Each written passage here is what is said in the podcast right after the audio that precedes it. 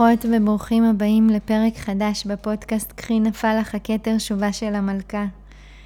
בפרק היום אני רוצה לגעת בפצעי הילדות, להרחיב שם ולשפוך אור לכל מי שרוצה להיות מודעת ומחפשת להבין גם את המצבים הרגשיים שלה או דפוסי ההיקשרות שלה, ובכלל אתגרים רגשיים בהורות וגם בחברויות ובקשר עם בן המין השני. אז מוזמנות להישאר איתי ולשים אוזן קשבת. גם בשבילי זה אחד הפרקים הכי משמעותיים ואני עוברת אותו ביחד איתכן. אז התקופה הזו בפודקאסט היא מתייחסת לריפוי הכרחי שמלכה עוברת בשביל שהיא תוכל להתנקות ולאבד רגשות ולהתחיל מחדש. ורציתי לשתף כמה העבודה הזאת היא משתלמת. ממש כמו שאנחנו מבקשות משהו מאוד ועם המתנה סבלנית אנחנו מקבלות אפילו יותר ממה שביקשנו. ככה אני רואה תהליך הריפוי. הוא מנקה אותנו, הוא משיב אותנו לנשמה שלנו שהיא מלאה באור. וכמה שנדמה לנו שאנחנו נצמח מהתהליך הזה, אנחנו אפילו עדיין לא יודעים איזה הפתעות יצפו לנו בצמיחה הזאת. וזה ממש מסוג הדברים שהם מוסתרים מאיתנו.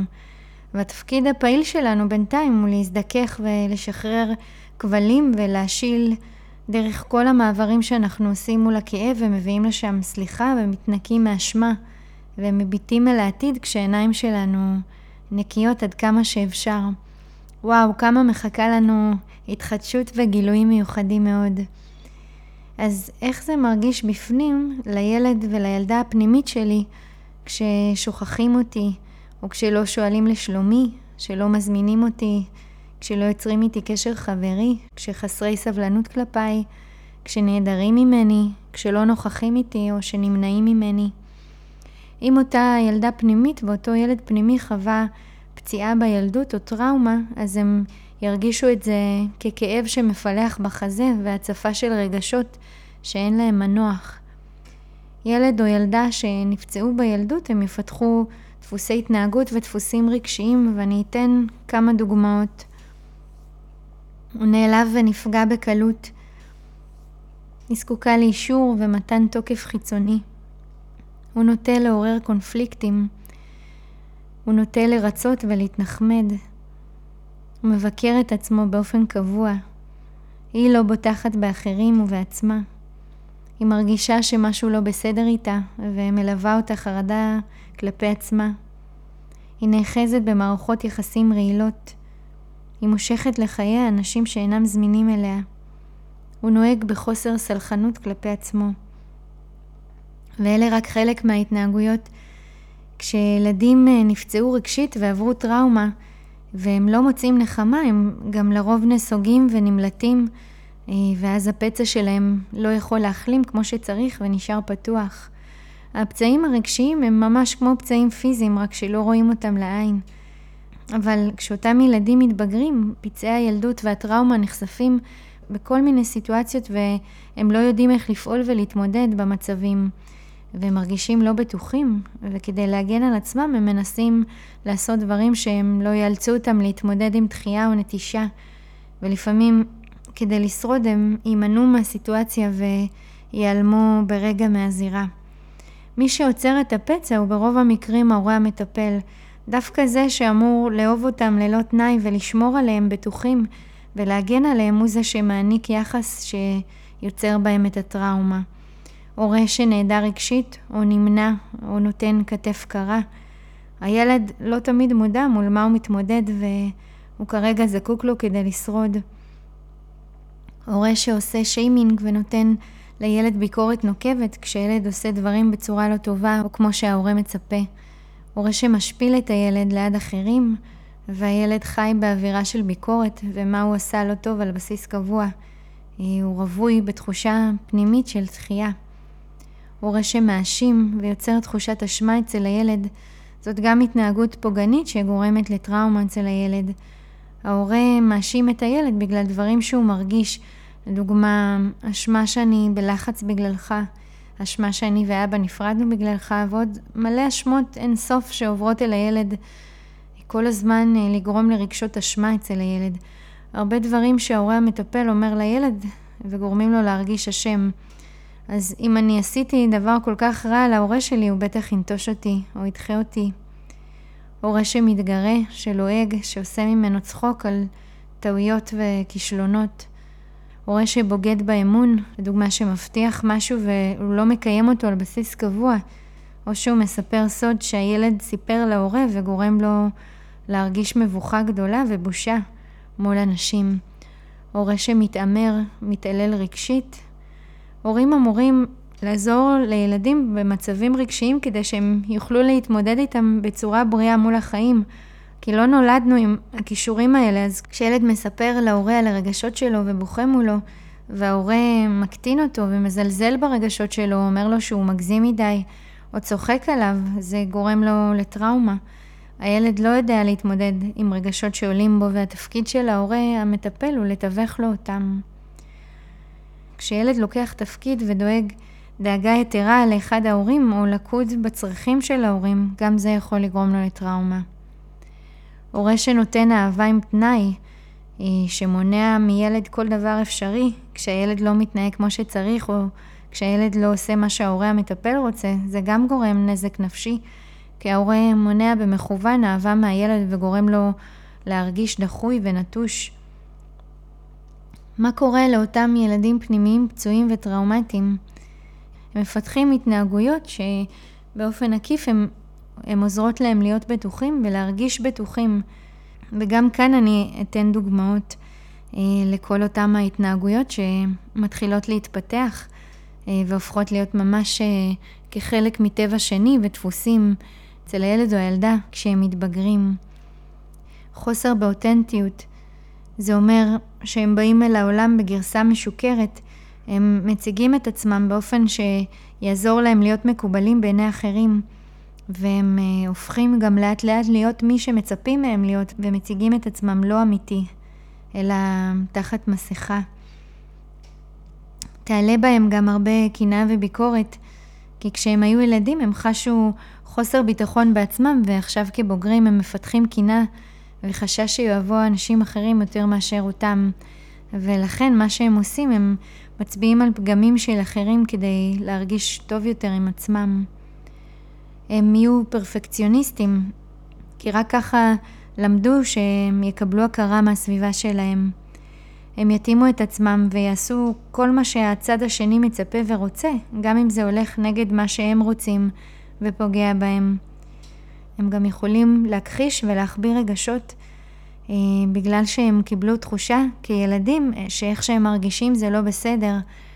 זלזלו בהם, להגו לרגשות שלהם, צחקו עליהם, ביטלו את מה שהם מרגישים, ולכן הם מדחיקים רגשות או שלא מעוניינים לחשוף אותם החוצה, כי זה מרגיש לא בטוח. במקום להגיד פגעת בי, אז הם יגידו הכל טוב, וממש מעמידים פנים, כאילו זה לא נוגע בהם בכלל. ורק לפי הסרקזם אפשר להרגיש שהכל ממש לא בסדר אצלם. הם לוקחים תפקיד הורי ביחסים, ואחריות רבה מדי ביחסים.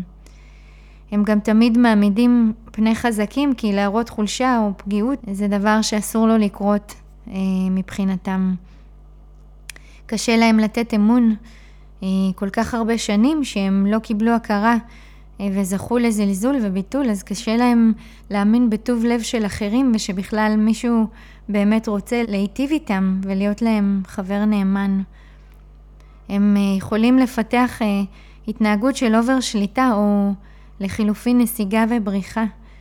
להפוך להיות באובר שליטה על היחסים או לחילופין לנתק את הקשר, להיפרד ולחתוך בבשר החי, להיעלם ברגע ולברוח החוצה.